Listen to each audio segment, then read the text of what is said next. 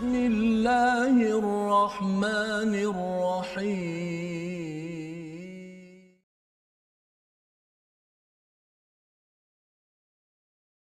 Allah Tuhan sekalian alam dan rupa-rupanya pada ayat 45 yang kita ingin baca sebentar nanti ada perkataan walhamdulillahi rabbil alamin. Jadi apakah konteks maksudnya? Mari sama-sama kita lihat sinopsis bagi halaman 133. Iaitu pada ayat 45 sebenarnya Allah menyatakan tentang orang zalim akan musnah dan dihujungkan dengan walhamdulillahi rabbil alamin. Kita akan belajar bersama sebentar nanti insya-Allah. Pada ayat 46 hingga 49 antara kekuasaan dan ke- keesaan Allah serta misi utama risalah para rasul. Kita akan melihat bersama kekuasaan Allah dan disambung pada ayat 50 itu ilmu Nabi Muhammad sallallahu alaihi wasallam bersumberkan wahyu dan tugasnya adalah memberikan peringatan dan diingatkan pada ayat 52 itu jangan mengusir orang yang lemah yang perlu diberi perhatian. Jadi mari sama-sama kita mulakan dahulu dengan ayat 45 hingga ayat 49 pada bahagian yang pertama ini bersama Ustaz Tirmizi. Baik, terima kasih Fadil Ustaz Fazrul. Sahabat-sahabat Al-Quran yang saya hormati dan kasihi sekalian, alhamdulillah kita meneruskan pengajian kita terhadap Al-Quranul Karim. Inilah uh, pegangan kita sampailah kepada kita bertemu dengan Allah Subhanahu Wa Taala satu mukjizat yang sangat agung yang ada di sisi kita pada hari ini dan mudah-mudahan sebagaimana sinopsis yang telah kita uh, dengar sebentar tadi dan baca uh, kita dapat gambaran bagaimana apabila kita membaca ayat-ayat Allah Subhanahu Wa Taala moga-moga kita tidak menjadi orang-orang yang zalim kerana orang-orang yang zalim pasti akan binasa eh, sebagaimana uh, janji dalam Al-Quran Karim. Ayat yang ke-45 hingga 49 Ustaz. Betul. Allah فقطع دابر القوم الذين ظلموا والحمد لله رب العالمين قل ارايتم ان اخذ الله سمعكم وابصاركم وختم على قلوبكم وختم على قلوبكم من إله غير الله يأتيكم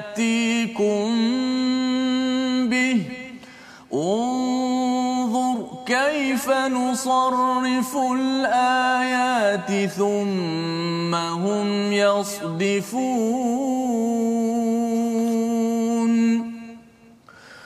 قل أرأيتكم إن أتاكم عذاب الله بغتة أو جهرة؟ إن أتاكم عذاب الله بغتة أو جهرة هل يهلك إلا القوم الظالمون؟ وما نرسل المرسلين إلا مبشرين ومنذرين. فمن آمن وأصلح فلا خوف عليهم ولا هم يحزنون. والذين كذبوا بآياتنا يمسهم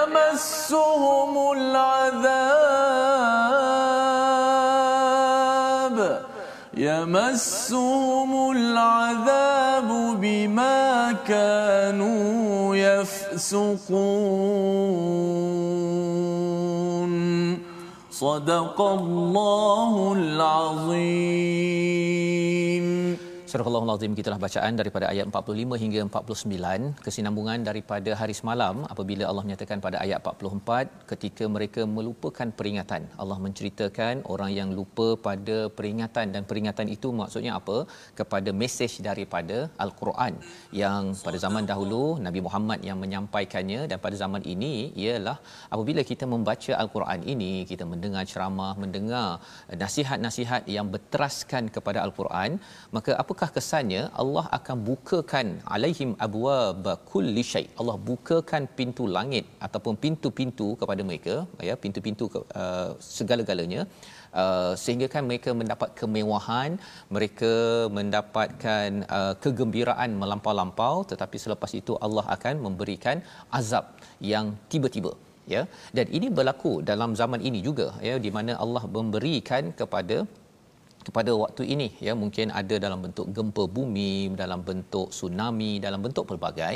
Tetapi ada beza duanya ya. Kalau katakan ada orang beriman dengan orang yang zalim yang mendustakan dalam dalam kawasan tersebut.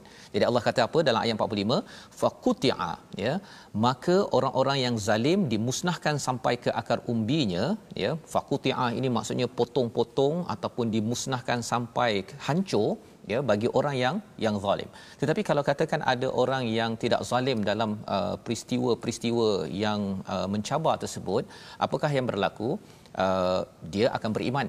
Dia kalau katakan mati pun dia meninggal adalah mati syahid, ya. Jadi di sini di hujung itu Allah menyatakan walhamdulillah rabbil alamin ya apakah apakah sebabnya ada alhamdulillah rabbil alamin kerana orang zalim Allah tunaikan janji Allah akan hancurkan akhirnya akhirnya. Bukan uh, mudah-mudah ya. Peranan kita adalah untuk kita mengingatkan dan kita sendiri jangan jadi orang yang zalim. Allah bagi peluang. Allah bagi peluang. Tetapi kalau katakan dah sampai peringatan sehingga kan uh, dia melampau-lampau ya melampau-lampau. Itu sebabnya tuan-tuan dalam kehidupan kita kalau ada aktiviti orang buat silap tetapi kalau ia buat secara terang-terangan melampau-lampau sebenarnya kita tegur teruskan.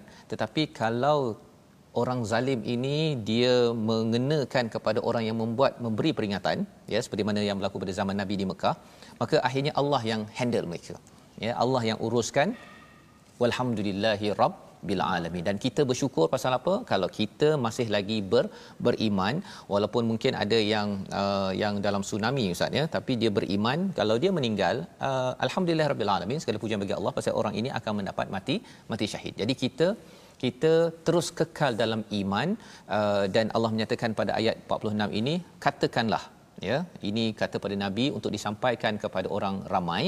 Untuk kita juga araaitum adakah kamu melihat in ahadallah jika Allah mengambil pendengaran penglihatan dan kemudian ditutupkan hati kamu?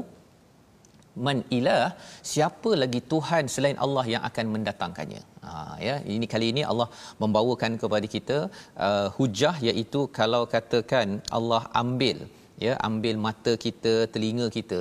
Kan orang orang yang uh, syirikkan Allah uh, ustaz ya. Yeah. sebenarnya dia ambil mata mata daripada Tuhan yang esa juga. Telinga pun daripada Tuhan yang esa. Hmm. jadi tapi bila dalam hidup ha ya dalam hidup dia pergi ambil pula Tuhan lain. Ya yang kita doakan kita jangan jadi begitu. Pasal kita tahu bahawa kita mendapat rahmat semuanya daripada daripada Allah Subhanahu Wa Taala. Jadi Allah kata siapa yang akan datangkan. Ha ini adalah penghujahan yang diajarkan untuk kita pun berfikir. Kalau katakan ada yang kata bahawa uh, kita sibuklah kan nak ber, ber, membaca al-Quran ataupun nak kembali pada al-Quran kalau kita jumpa orang begini tanya pada dia mata dia tu siapa yang bagi? Ha kan? Telinga dia tu siapa yang bagi? Mengapa uh, susah sangat nak mendengar ataupun nak membaca al-Quran ya? Dan juga untuk kita mengapa susah sangat? Eh, rasa susah sangat nak baca al-Quran kena ingatkan balik eh aku ni dah dapat mata daripada Allah telinga daripada Allah tak pernah tak pernah pula Allah berkira-kira tarik balik pasal tak tak tak baca Quran. Jadi saya pun jangan berkira-kira untuk untuk baca Quran untuk saya menunaikan kewajipan ataupun hubungan saya dengan Allah Subhanahu taala. Jadi Allah di hujung tu Allah cakap apa? Unzur perhatikan ya.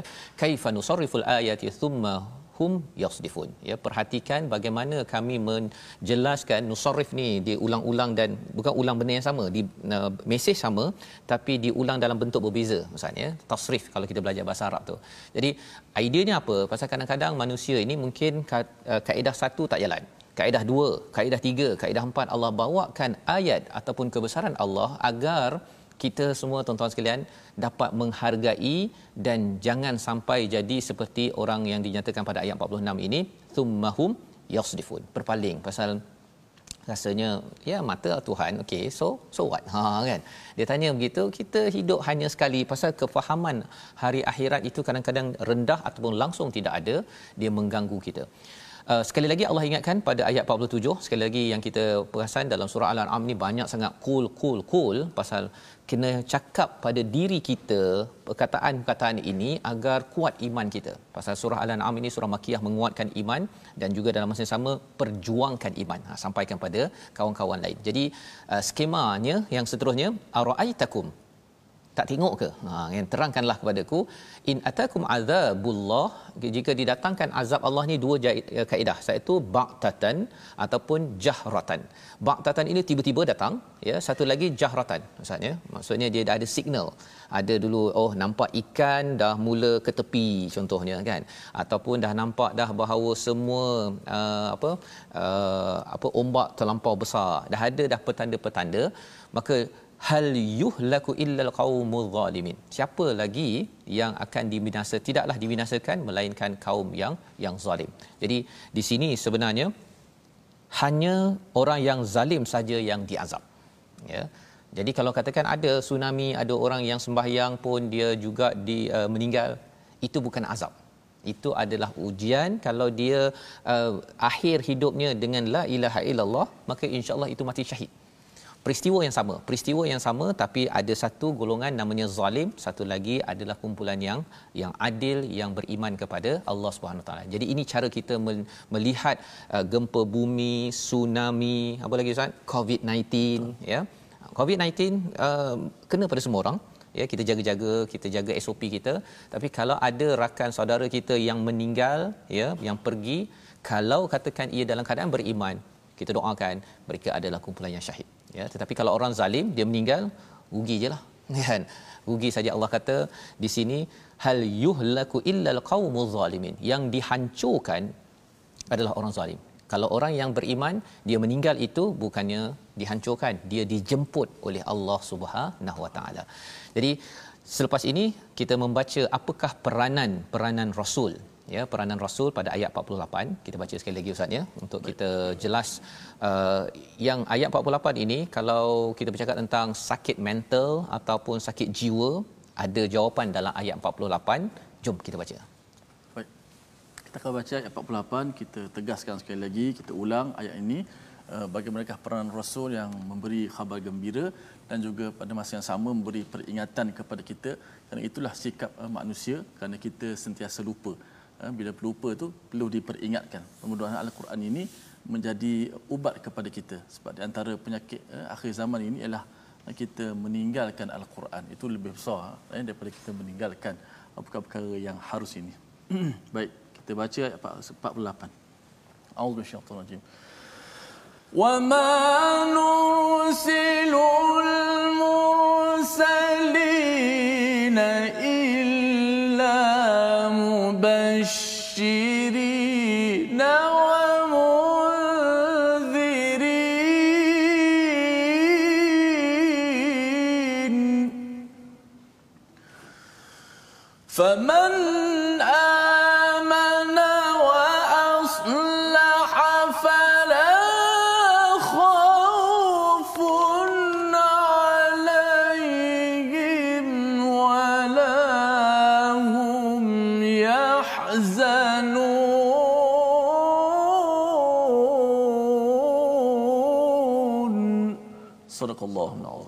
Para rasul yang kami utus itu adalah untuk memberi khabar gembira dan memberi peringatan. Barang siapa beriman dan membuat pembaikan, maka tidak ada rasa takut pada mereka dan mereka tidak bersedih hati. Jika tuan-tuan perasan sebenarnya istilah wala fala khaufun alaihim wala hum yahzanun ini banyak dikaitkan dengan hari hari akhirat iaitu berada di syurga, tidak ada kebimbangan langsung dan tidak ada kesedihan. Ha, ya dan uh, khauf dan yahzanun itu dia ada beza sikit. Khauf itu dalam bentuk uh, kata nama lah ya yahzanun itu dalam bentuk uh, kata kerja kalau kita tengok kat sini dalam bahasa Arabnya. Jadi uh, apa bezanya? Khauf ini confirm tak ber, uh, tak berlaku tapi yahzanun tu adalah sikit-sikit. Kita fikir balik kehidupan kita yang lama tersebut, kita rasa macam alah saya tak buat ini, saya tak buat ini. Dia ada rasa sikit.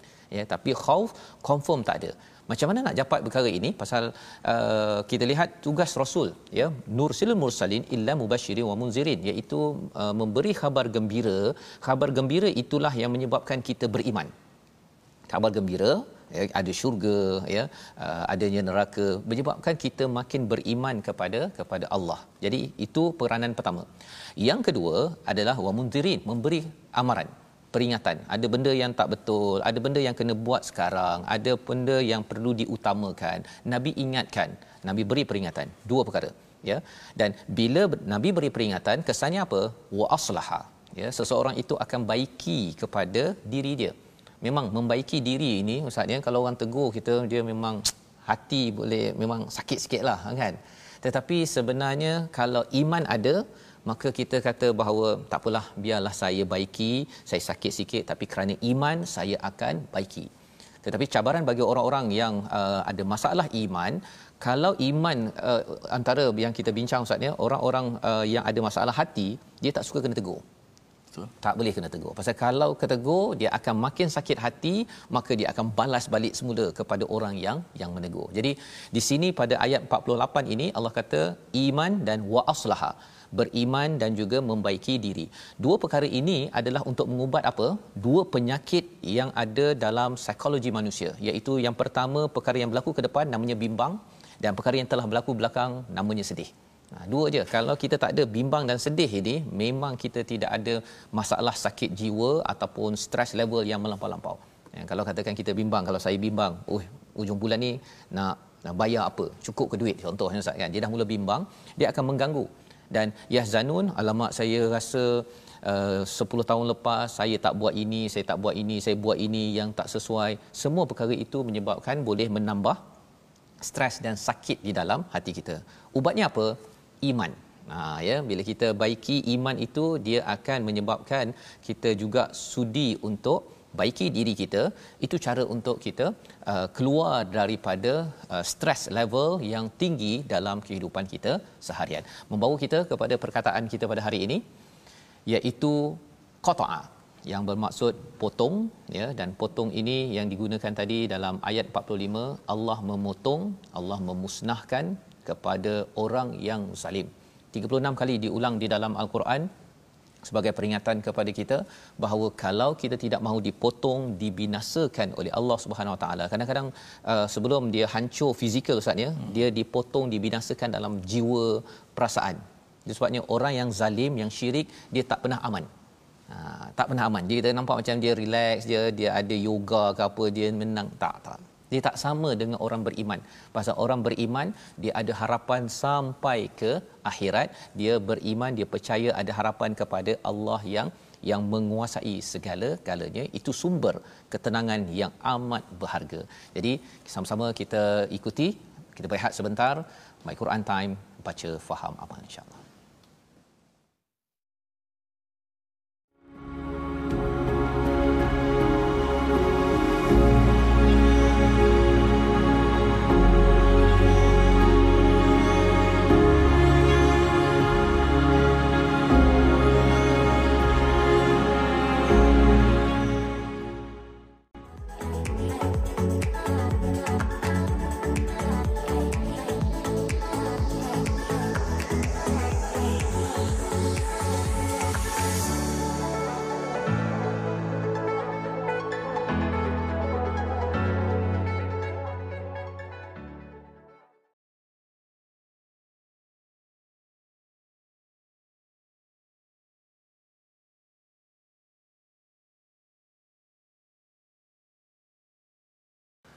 Terima kasih kepada semua penonton-penonton muslimi muslimat sahabat-sahabat Al-Quran kerana sentiasa kita istiqamah dalam rancangan My Quran Time. Moga-moga ia bermanfaat kerana kita kena berbangga kita adalah uh, umat Al-Quran.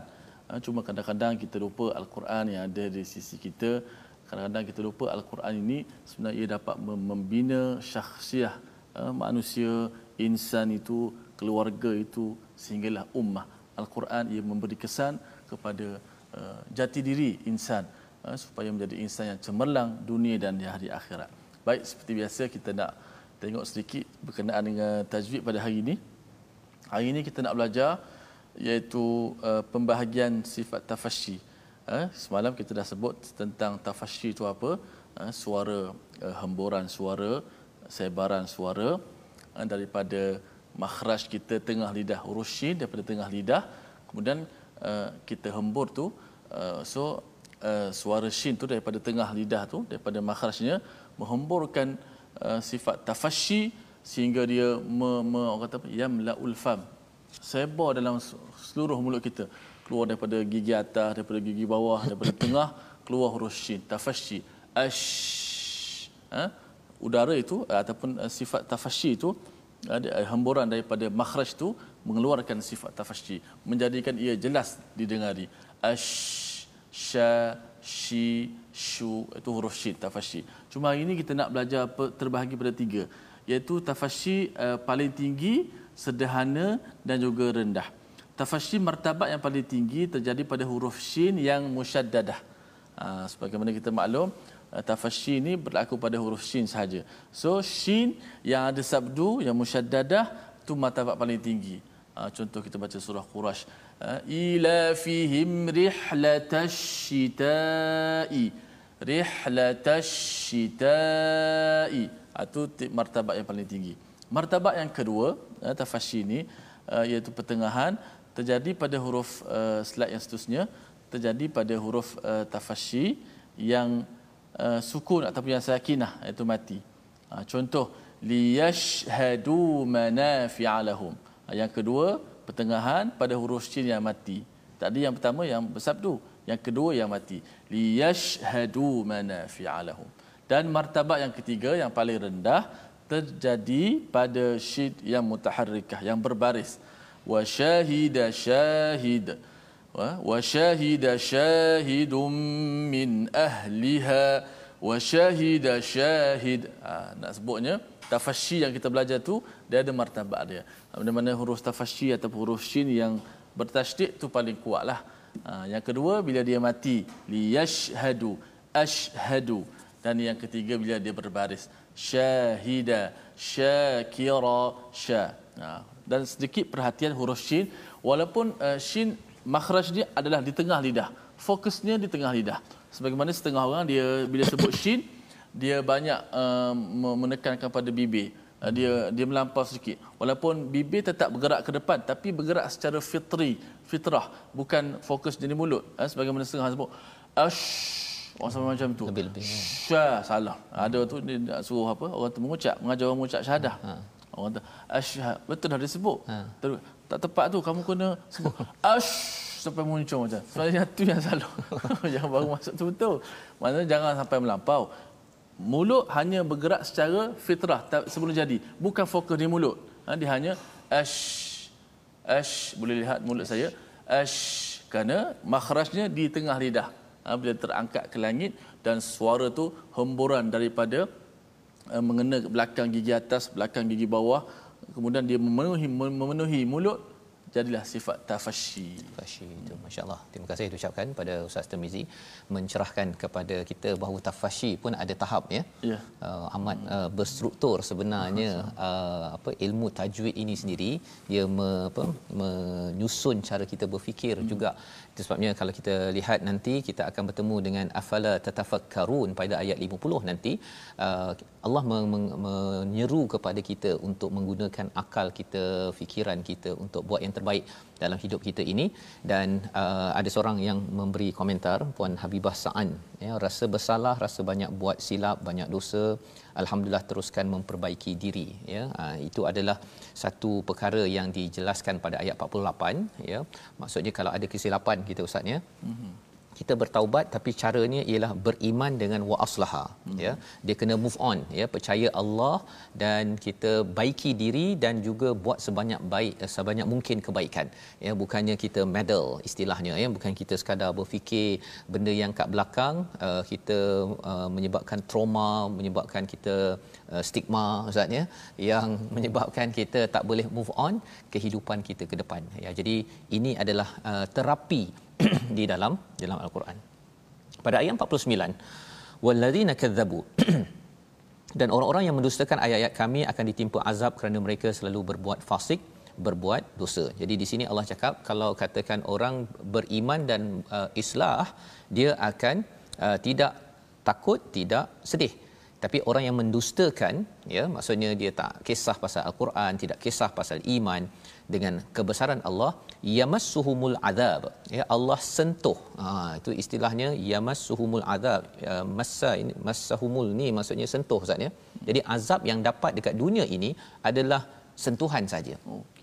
Ya kalau orang tu rasa tak tentram tak tenang rasa nak uh, uh, menjerit satu dunia itu barulah yamassahumul azab. Allah sentuh sahaja. Bima kanu yafsukun kerana kerana derhaka kerana tidak um, kembali kepada ayat Allah Subhanahu Wa Taala. Itu sebabnya kita uh, kena kalau nak mengelakkan azab hidup kita ini, hati kita ni diazab uh, oleh Allah Subhanahu Wa Taala, kita cepat-cepat beriman, kuatkan iman salah satunya kita baca Quran. Ha, Quran ini memang formula ubat mujarab ustaz ya.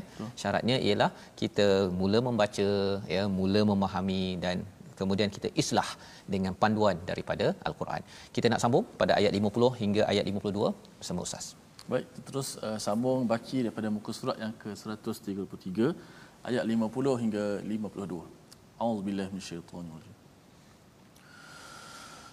قل لا أقول لكم عندي خزائن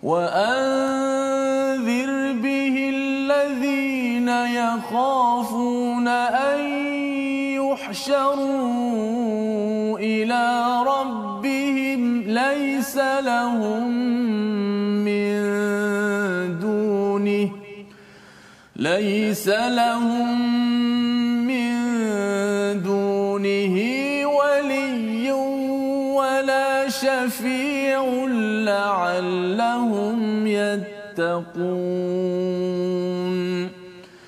ولا تطرد الذين يدعون ربهم بالغداة والعشي يريدون وجهه ما عليك من حسابهم من شيء وما من حسابك عليهم من شيء وما من حسابك عليهم من شيء فتطردهم فتكون من الظالمين.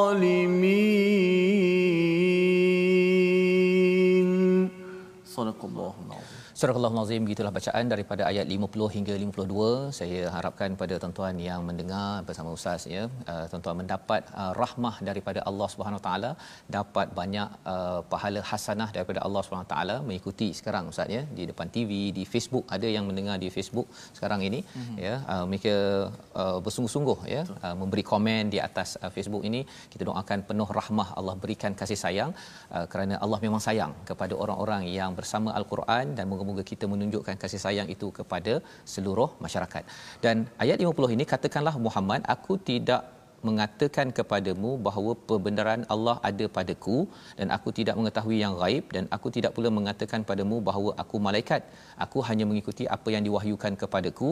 Katakanlah adakah sama orang yang buta dengan orang yang melihat? Adakah kamu tidak memikirkannya? Jadi kalau peringkat awal tadi ayat uh, 47 ataupun ayat 46 ada perkataan qul araaitum apakah kamu tidak uh, lihat ataupun memahami?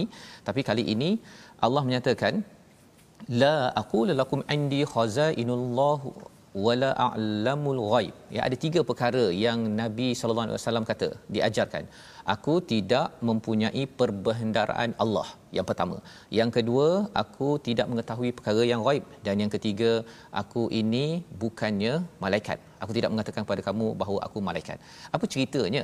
Ceritanya ialah orang-orang musyrik itu dia mengatakan pada nabi kalau kau ni nak mengajak sangat pada Tuhan kalau hebat sangat uh, tolong keluarkan air daripada uh, tempat yang kering contohnya. Ha, dia nak mencabar nabi lah ataupun kalau yang kedua tu uh, beritahu perkara-perkara ghaib yang kami tak tahu ya dia bertanya soalan-soalan tentang ruh ya uh, kalau kita melihat kepada kehidupan Nabi di Mekah di Madinah itu. Jadi perkara-perkara itu yang di, ditanyakan oleh musyrik Mekah. Mereka mereka tanya perkara-perkara pelik.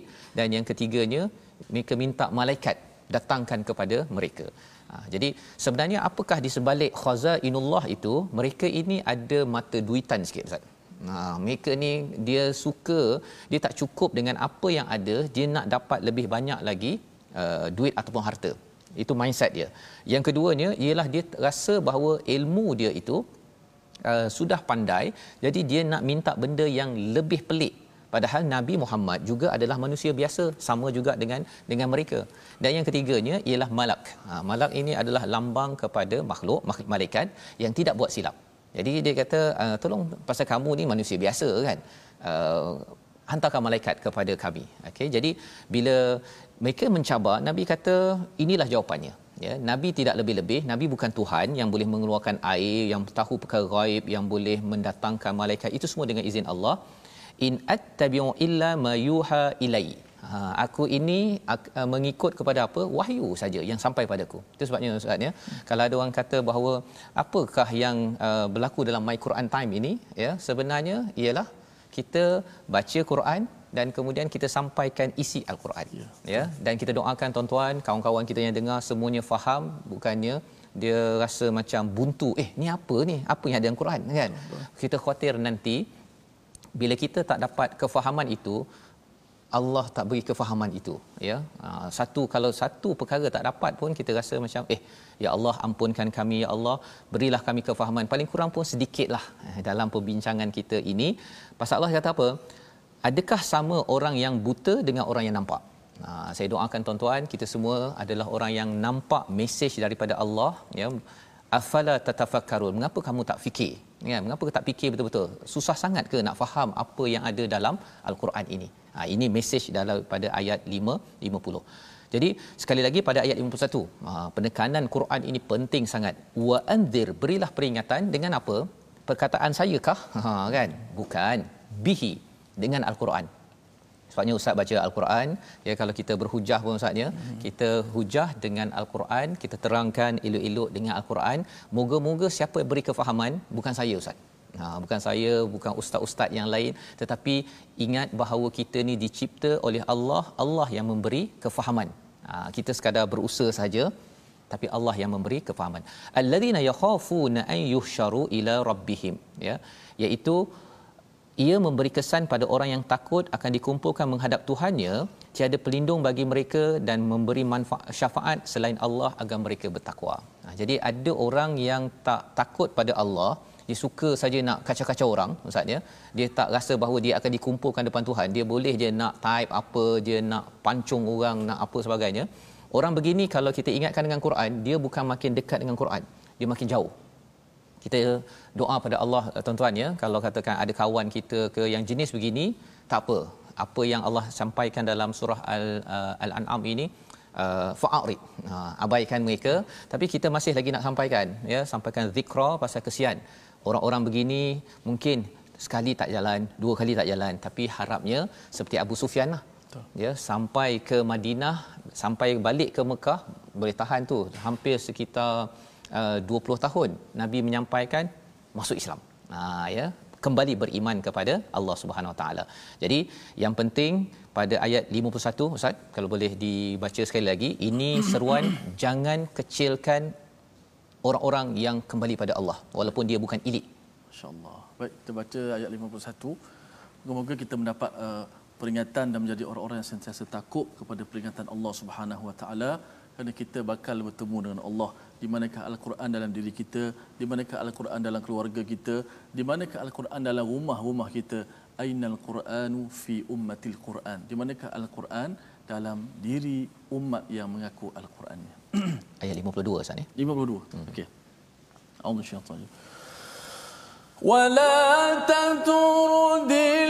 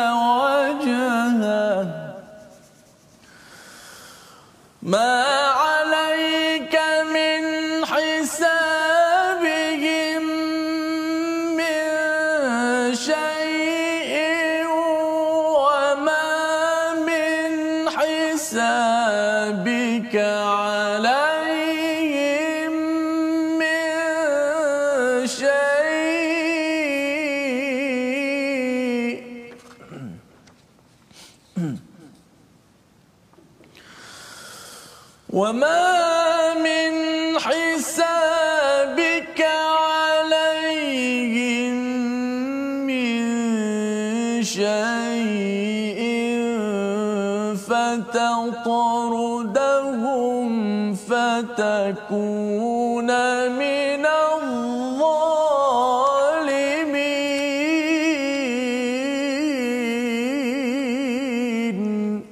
صدق الله العظيم Janganlah engkau menghalau orang-orang yang menyeru Tuhannya di pagi dan di petang hari. Mereka mengharapkan keredaannya. Engkau tidak memikul tanggungjawab sedikit pun terhadap perbuatan mereka dan mereka tidak memikul tanggungjawab sedikit pun terhadap perbuatanmu. Yang menyebabkan engkau menghalau mereka sehingga engkau termasuk dalam golongan yang zalim. Allah mengingatkan pada Nabi.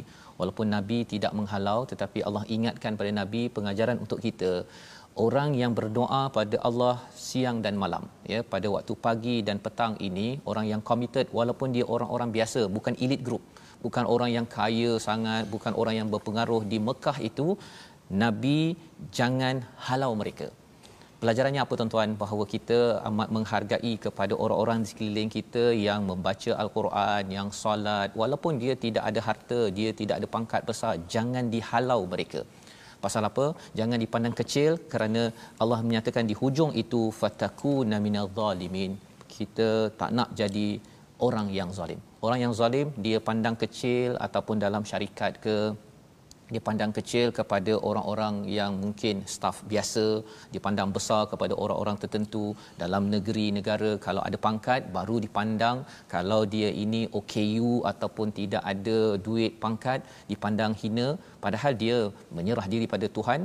Itu yang perlu kita perjuangkan jangan diabaikan. Membawa kita pada resolusi ataupun situasi kita ya. Apakah gambaran keseluruhan kita?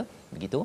Bahawa sebenarnya dalam hidup kita ini Allah akan terus menyelamatkan orang beriman. Don't worry. Kalau katakan ada cabaran ujian Allah akan bawa menjadi orang yang syahid di jalan Allah.